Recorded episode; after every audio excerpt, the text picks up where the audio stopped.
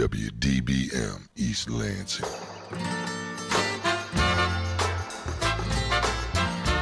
Hello and welcome to Exposure on Impact 89 FM, the show where we talk to members of organizations at Michigan State University and nonprofit organizations in the East Lansing area. We strive to promote diversity, freedom of expression, and resources to MSU students.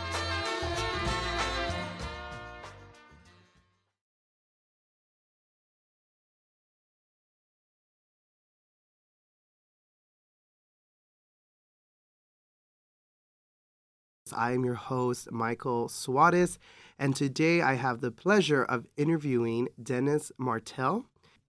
And he is an expert in student health issues. He counsels students on some of the most important issues of college life stress, sex, and pregnancy prevention, alcohol and tobacco use, and mental health and nutrition. Thank you so much for being here, Dennis. And please feel free to introduce yourself and elaborate a little bit more on what you do at MSU. It's a pleasure to be here with you, Michael. I um, I've been on campus now for 34 years. I started as a, a grad student uh, in a, uh, a, master's PhD program in '85, and uh, decided to be a Spartan for the rest of my life. You know, so uh, my title is Health Promotion Director. Uh, I am also the executive director of the National Social Norms Center and the uh, uh, director of the celebrations uh, committee and the sportsmanship. And that's a long title, but it means that uh, we're busy trying to make the environment conducive for students to uh, be healthy. And let me just start with that, Michael, real quickly. You know, I, when people hear about health education departments or health promotion departments, they go, "What is that?" You know, and, and I just like to always clarify with people my definition of health, because people, you know, when I did a class for many years called "Go to Health." You know, and it was about people coming in, students coming in, and the first session we'd always do would, would be about what is health and why do you need it? And so people come up with all kinds of definition of health. Health is, you know, eating three to five vegetables a day or doing, you know, push-ups or making sure you're not stressed. My definition of health is the capacity that you have at any given moment to be in this world, to connect with this world, and to give back. So health is a measure of capacity, which is that ability to see, experience. It's about capacity. It's not about your biological markers. It's not about your, you know, your stress test or anything like that because it's your capacity. Because think about it. When you have, let's say, the flu, do you feel like you have the capacity to get off the couch and do the things necessary? No. Or when you have depression, do you really feel like you have the capacity or the freedom to get off the couch and do the things you normally do? No. Health is about capacity. And if you think about that, that that helps to define what our department is, because we're a we're a capacity promotion department. So we have various different uh, groups uh, in the health promotion department, and like you said, uh, I, I, always cringe at the word expert because uh, people call themselves experts sometimes, and they really don't even know what health is. You know, because I'll ask people what health is, and they'll say, "Well, all my biological markers are right up there." Yeah, you may not be able to uh, answer a question about life, liberty, and pursuit of happiness, but oh, your biological markers up there. You know, sometimes we think about people who we say, how could this person have a heart attack? Is always running, they're, they're in the best physical shape. Well, no. Health is about your capacity. Okay, so our health promotion department, which is in student affairs now, is still part of this new reorganization called Student Health and Wellness, yes. uh, which we're all trying to still figure out. But we've been here for a long time, and I've been with the Health Promotion Department now since 93. And so uh, our department really does promotes and tries to support the capacity of you guys, of students, undergrads, grads, to uh, be academically successful and socially successful. So we do a lot of research we do a lot of research about your health, and we're tracking like 40 different health concepts and see how they impact your academics. Like if you use alcohol, we try to see how that impacts your academics. If you get a sinus infection, we try to see how that. So, really briefly, we do a lot of research. We do a lot of educational interventions, which is kind of a code word for counseling because we do HIV counseling, we do uh, nutrition counseling, We do sexuality counseling. We do substance abuse counseling. Uh, we do all kinds of counseling, educational intervention. Uh, and then we do a lot of what we call social norming. We take the facts that you give us, like if you say 80% of MSU students uh, watch out for others when they're out drinking, or they try to plan for a safe ride home.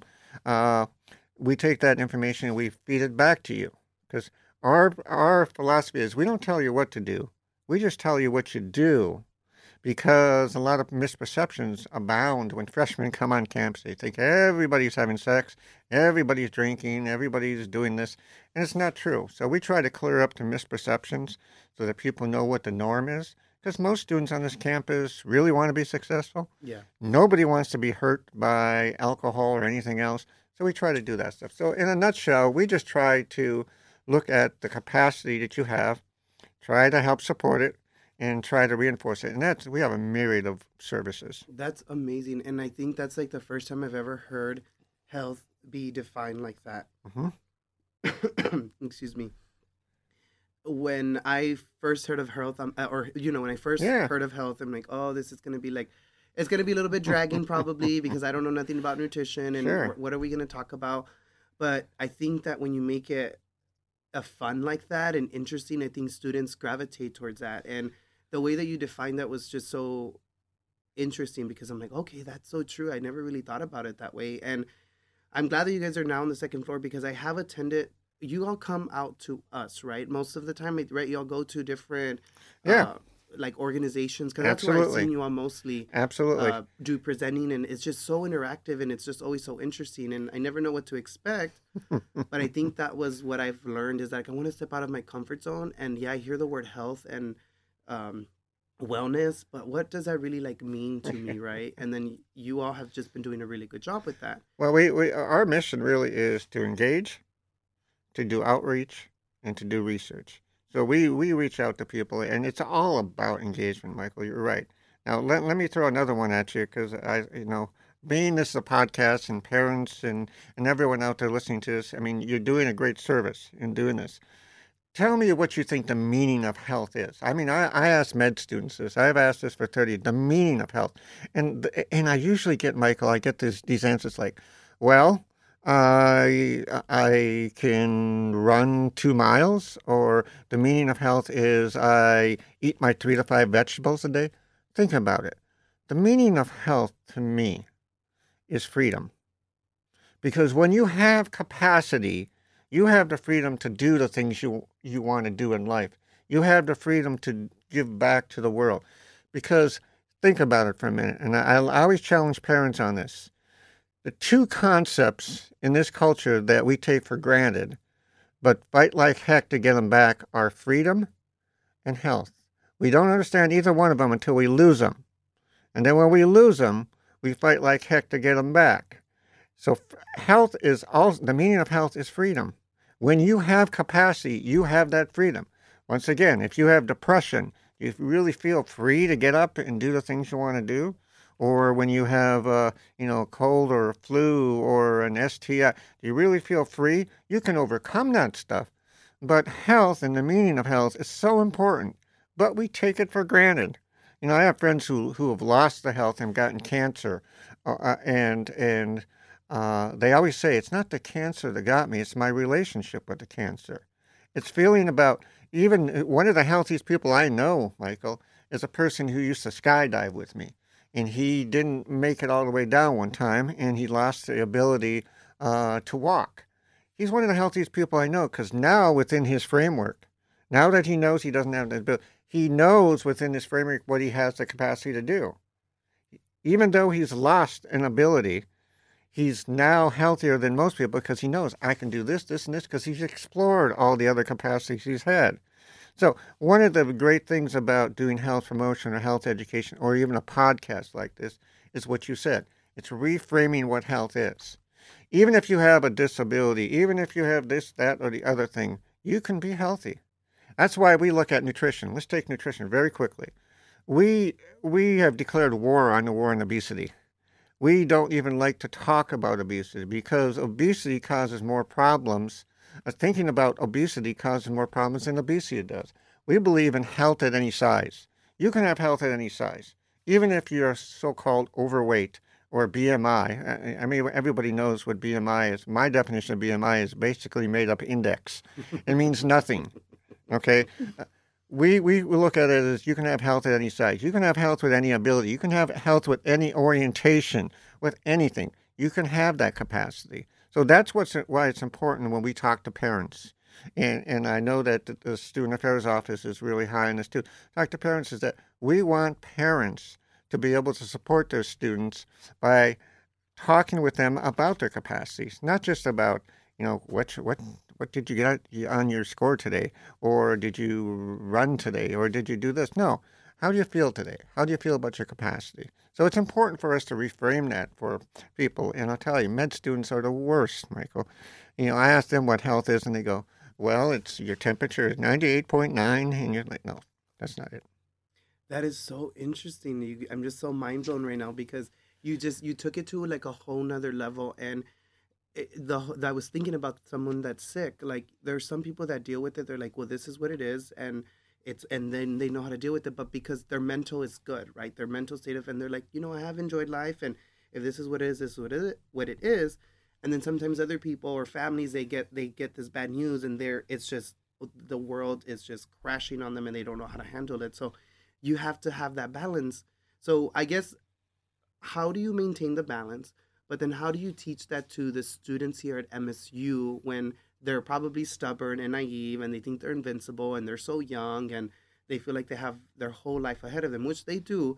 But I just started getting into the health thing and I I understood I can go work out and I can be fit but if my mental is not right, there's just a huge imbalance. Well, think about this, Michael. The, the, the definition that I use, and it only works for me. I don't say other people need to have it.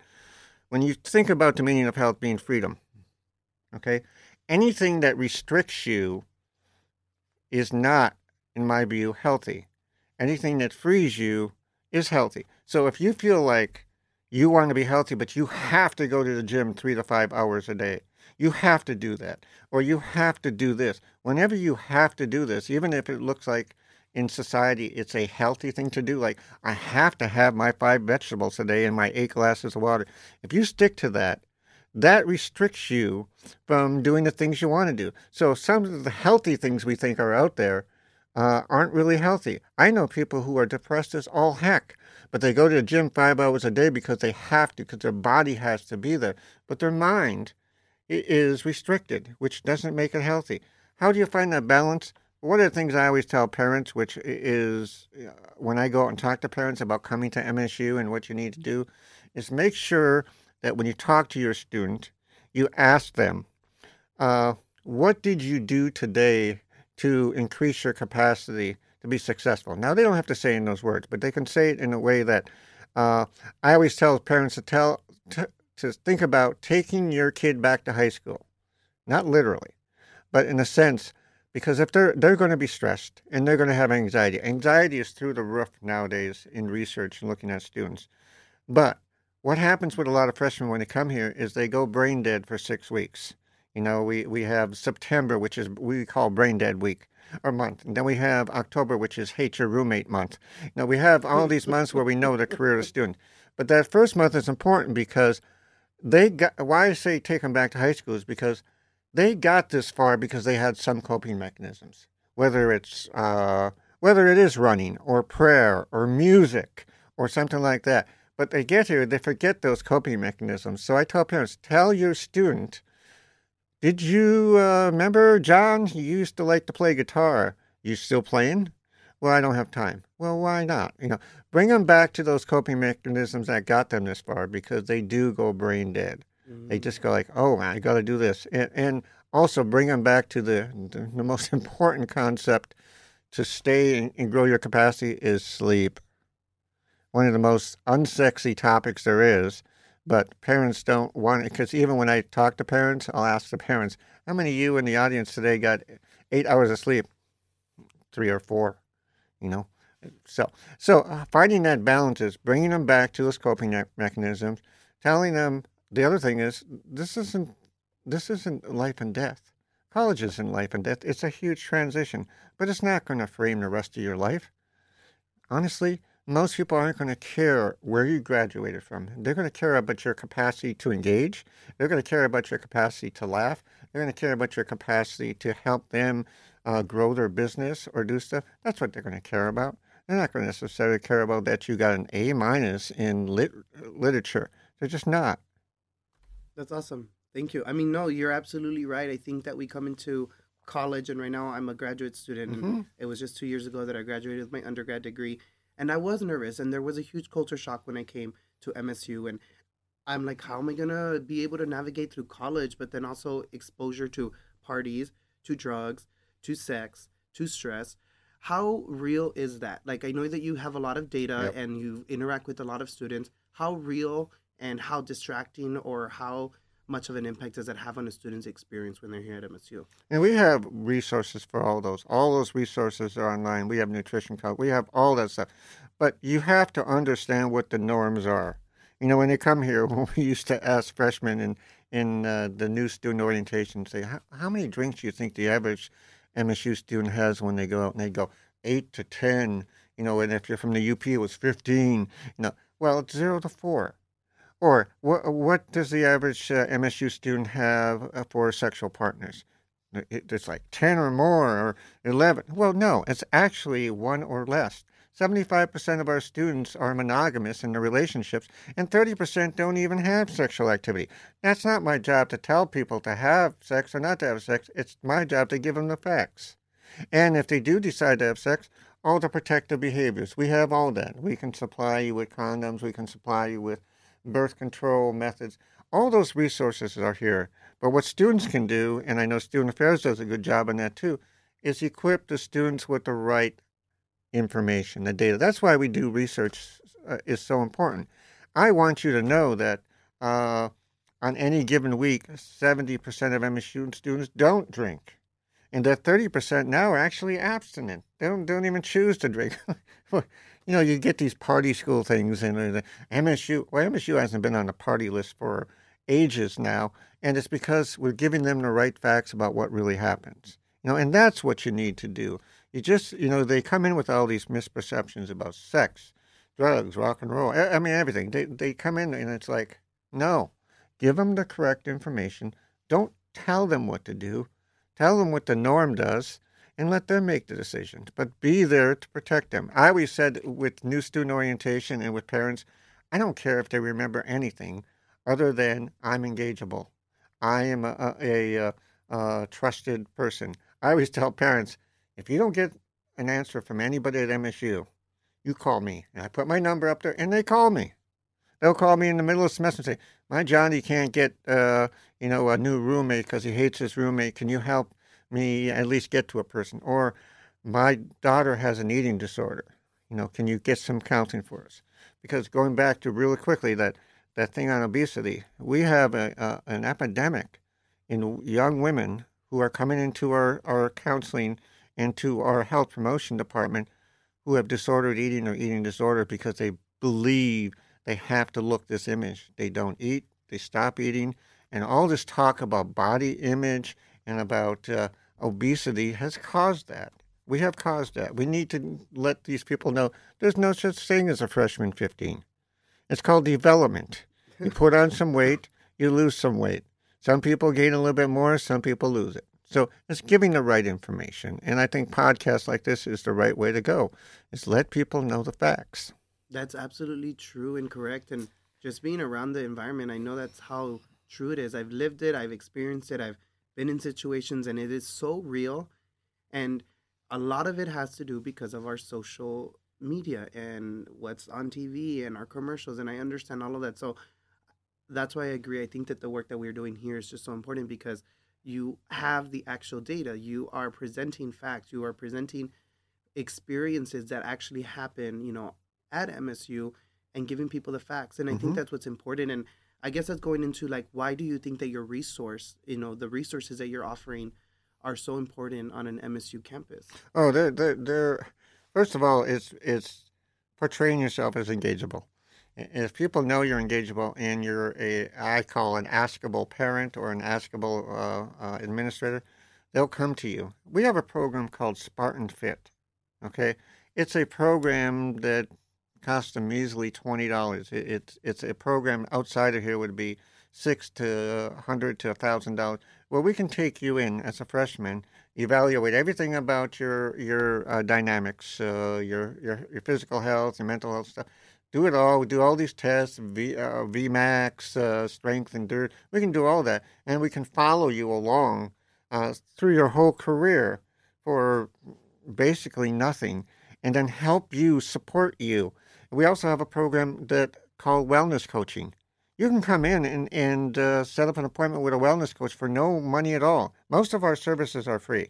Almost all our services are free. Free confidential, uh, our free anonymous HIV testing, free nutrition testing, free substance abuse. Those things are the uh, the services that are necessary. Yeah, you have financial aid and you have stuff, but if you don't have on a campus resources to support their capacity, and that's why I keep using that word, the capacity to be successful, then uh, you're not going to support them because you yourself said it's a big transition coming from Texas, coming up here to MSU, 50 some thousand students, different colleges. You got to find an anchor. You got to find somebody who's going to care about you. Everybody wants that. We know that you're successful in our research. We ask, do you feel like MSU cares about you? You feel like a connection? We know that students who feel connected to MSU are going to be more successful because they feel like they can find the resources. And I, I will tell your parents or anybody listening, once again, you can't find answers, you call me. You call me. I'll give you my number, 432 1031. You can't find an answer to something, you call me. That's what parents want to know. That's what students want to know is I just need to talk to somebody. Yeah, accessibility is what's so important. And. We that's what we're trying to do. And I've worked with students and they always do feel that I don't think MSU is paying attention. I don't think MSU is. I'm like, you also have not been probably presented with the resources that you need to be successful, right? And I Absolutely. think this is why we're doing this is to tell you all there is resources out there.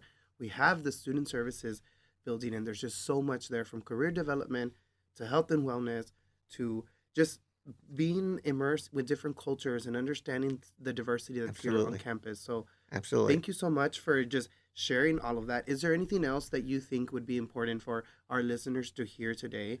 Michael, I want you to share this podcast with every incoming student and parent, not because I'm speaking, but because the information that you got out of me is important for them to know. To know about what health is, to know that there's resources, and to know there are people who care. So, if anything, you get this podcast, everyone. That's and thank you. Awesome. So much. Thank you so much, Dennis, for being here.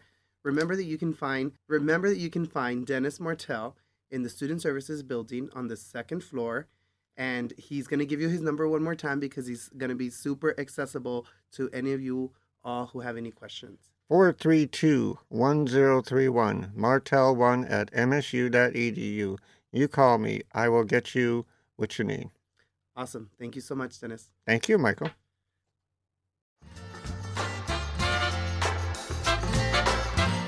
And there you have it, another episode of Exposure in the Books. If you missed anything, feel free to check out our website at impact89fm.org, where you can find our weekly exposure podcast. Also, if you would like to come visit us and talk about your respected organization at MSU or a nonprofit organization in the East Lansing area, please feel free to contact us Again, on our website at impact89fm.org. And don't forget to connect with us on social media for current news and updates happening in our community. Just search for Impact 89 FM.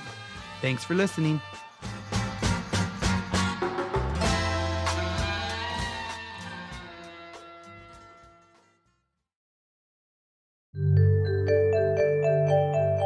Morning, everyone. Welcome to the Sci Files. We're your co hosts, Chelsea Boudum and Daniel Puentes. Today we have special guest Dianna Cowern. Dianna Cowern is a science communicator and educator. She is the content creator for her YouTube channel, Physics Girl, with PBS Digital Studios, which has over 1 million subscribers. Today we're joined by Dianna Cowern. Dianna, can you please tell us a little bit about yourself?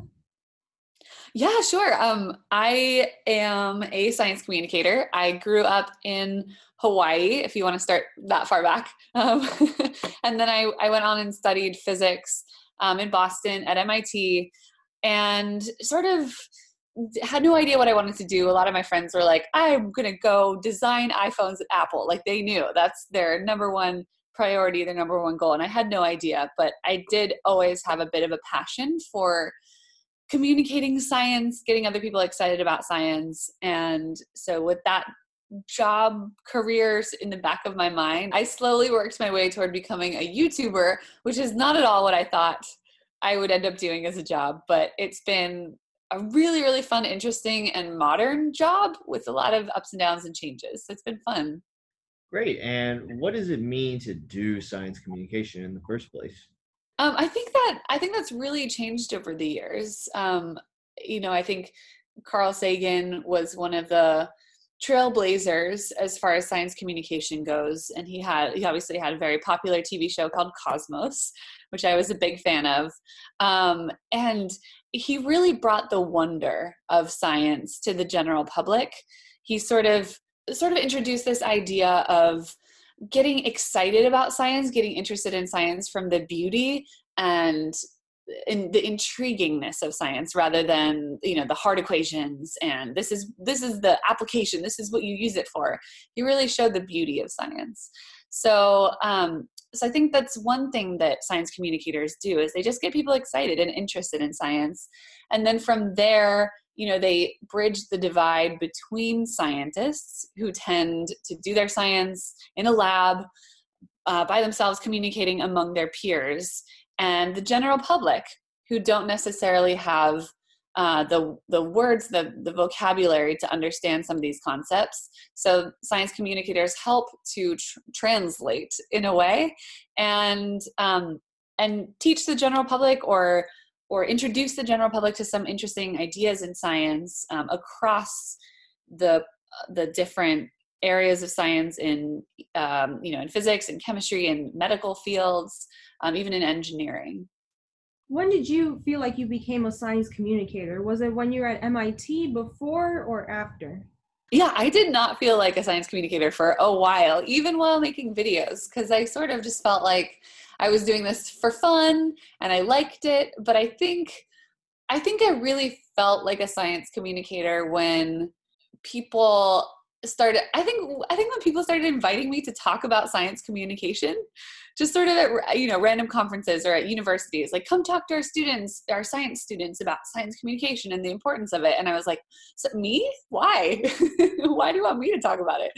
Um and it was just i think that you know I, I I had taken a couple classes in science communication. I didn't have a degree in it. I had a degree in science, but i think it's one of those things where you know you practice enough and you do it enough and you really can learn the skills of science communication even without maybe a formal um, education or formal training in science communication so whenever you're making these videos what provides the inspiration that helps you come up with the different ideas that you do for your youtube channel it's honestly a tricky question to answer because it's always so different for every single video.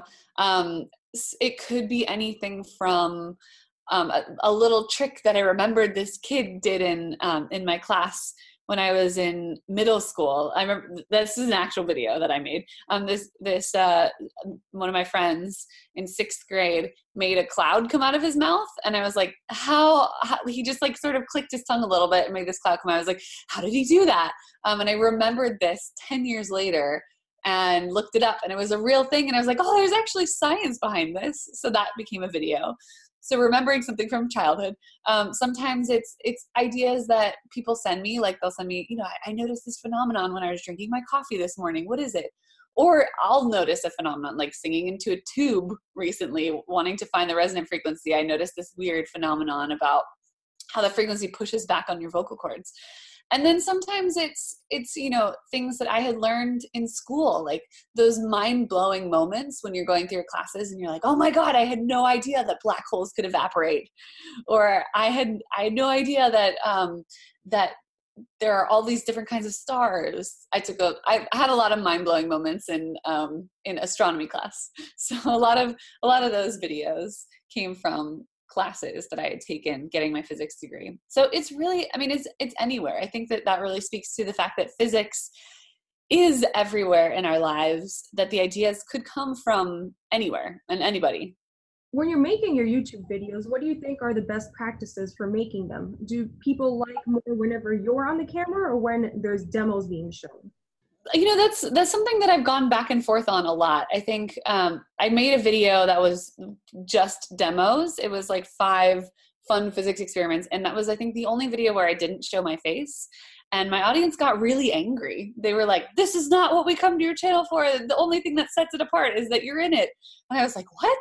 I had no I no idea that my audience really liked you know seeing me in the videos because I think a lot of the focus had been on the science. So I think that it it really is a mix, and I think that you know people don't like change. So that's one thing. So the the constant was the fact that i was in every video. And there i think that there's something to be said for showing a person showing somebody who's really excited about science and who um, you can connect with and you, like their enthusiasm comes across um, so I think in that way, being in the videos um, helps to connect with my audience. But but I think in other times, the video format really lends itself to beautiful experiments and interesting experiments, and even imagery, as if it's something about uh, galaxies or um, or space or something like that. Like there's just amazing, beautiful imagery, anyways, that you can use. So that is always nice to look at when you're watching a video. With the demonstrations, I think that I think what I really like there is that people can see how things are done they can see where science would apply in their everyday lives and then sometimes if it's a demonstration that's like you can do this at home diy all the materials are found in your kitchen then i think people can really connect with seeing the science as something that they could relate to and could reproduce at home with their kids with their friends um, and i think that, that that connects to the audience in a different way than just seeing somebody talk about it you mentioned earlier that you perform these different types of experiments to showcase in your videos. During your time at MIT, what kind of experiments were you interested in working on, or what did you work on during your time? Mm, so, so when I was at MIT um, as an undergraduate, I did this program called uh, the Undergrad Research Opportunity, the UROP, um, where undergrads got to actually do research working with professors or postdocs and I worked with Jocelyn Monroe in um, one of the particle physics labs. So she was working on a dark matter experiment, and this was specifically trying to. Um, it was sort of in collaboration with a dark matter detector. Like the the idea was this particle detector is looking for particles that could potentially be dark matter, because you know we've never seen dark matter, we've never actually detected it. We just indirectly know that it's there and this experiment we were working on was looking at categorizing the number of neutrons just coming from the atmosphere, coming from outer space, and figuring out that the level of neutrons so you can subtract those out and be like, okay, if you detect this number of particles, we can subtract out this many as neutrons and then this many as other particles, but nobody had ever categorized the neutron flux, as we call it. Um, so that's what we were working on on um, detecting. We're working on that neutron detector.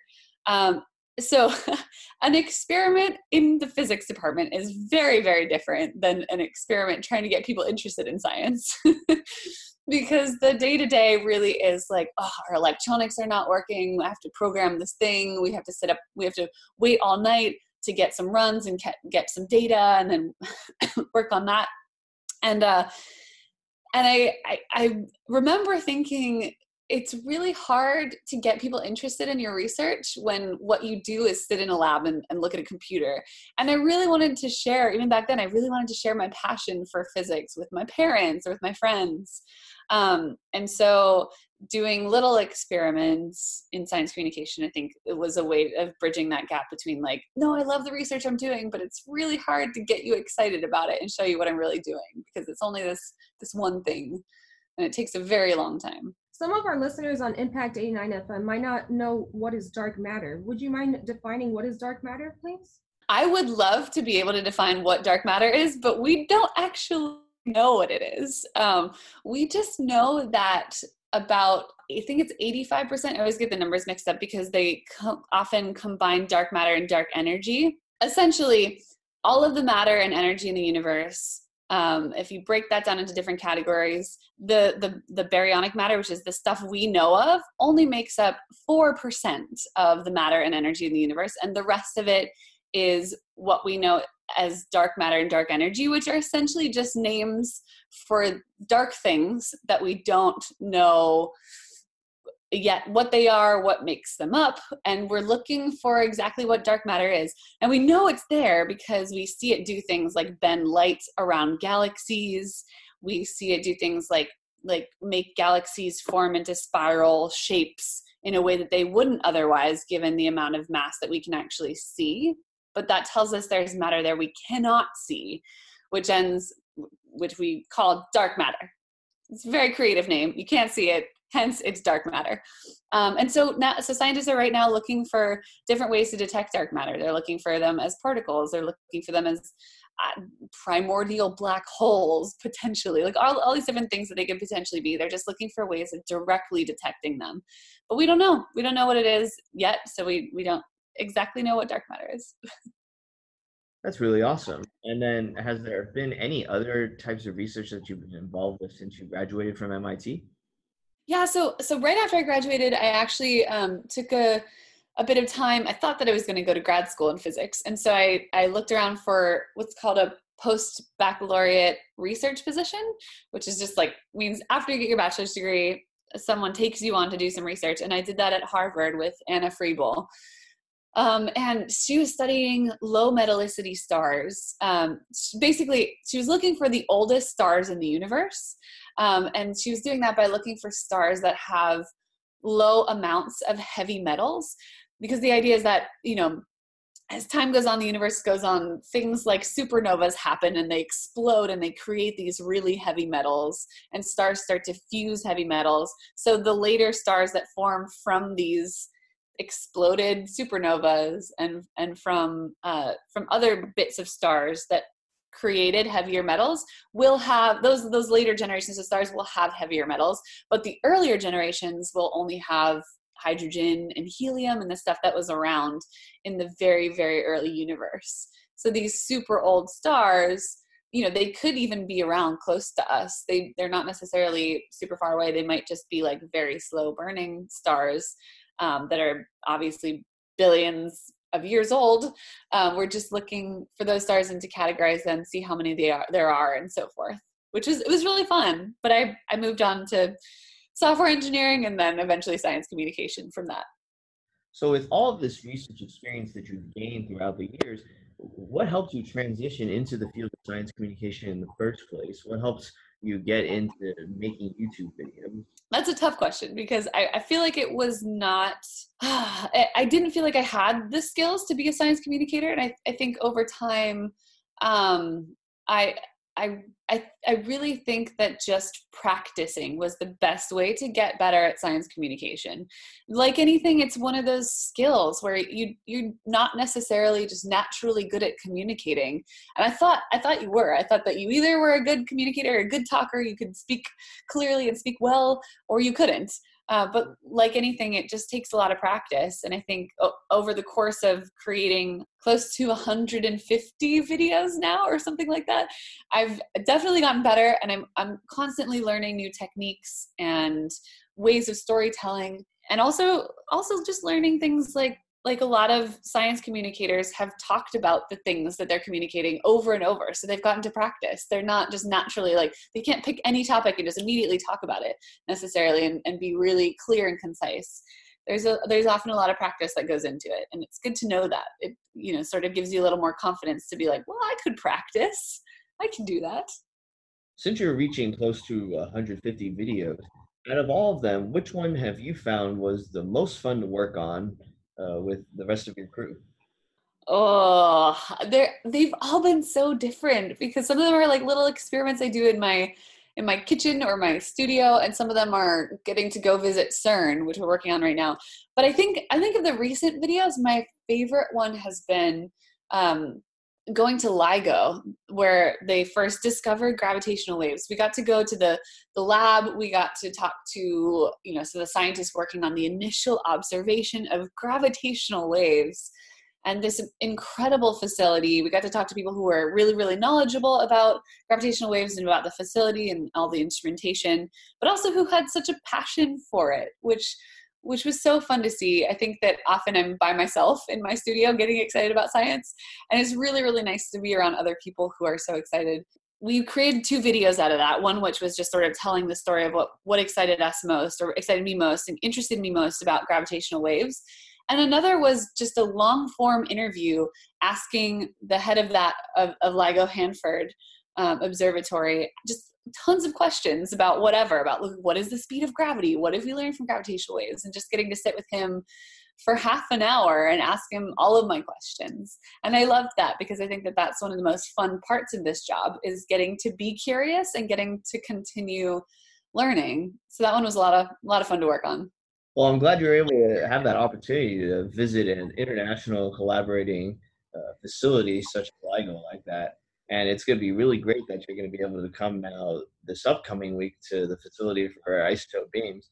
Uh, like I had mentioned in a previous conversation, facility for isotope beams, also known as FRIB, it's going to be the world's most powerful nuclear accelerator ever built and used in human history that is that is so exciting. I feel like i feel like that's that's one of the the luckiest things about my job is getting to go to these incredible places meet these amazing scientists and and get excited with them about what they're doing.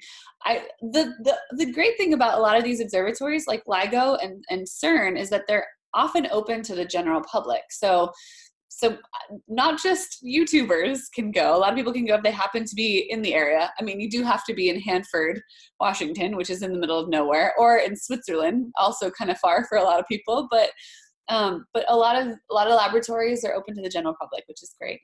Yeah just like the uh, FRIB over here right before it ever actually goes online we have the national superconducting cyclotron laboratory here set up that is also open to the public and always engages with the local community in different events, whether it's through high school, summer camps, to open houses. It all depends, but it, I that agree. Is fantastic. Yeah, that's wonderful to hear. That is that is great. I think it's really important. I think it's really important for people to get in there and to see the science and meet the scientists. That's really really cool. Yeah, like you both are saying, it's really great for the public to engage with science, which is why we're having that large event that you're going to be speaking at. So on October 19th, the public can come to the facility for isotope beams and see a large science art exhibit outside of the auditorium. So people from the community of MSU and from the Lansing, East Lansing community came together to create these art pieces. So there were scientists and artists working together to create these wonderful depictions of science through art. And then we're gonna have your show at the Wharton Center uh, talking about science and art, and we'll have science demos as well. I was wondering, what really got you into science art? Like, do you have a specific thing that really made you motivated towards science art and towards making YouTube videos? You know, I always, um, I could never decide what I wanted to do when I was younger because I loved uh, sort of everything. I loved science and math, but I also really loved music, and I I, I did like some a lot of photography classes. Um, I did a lot of painting. So I think I think that I always had an interest in both, and I really think that um, especially music and science go hand in hand.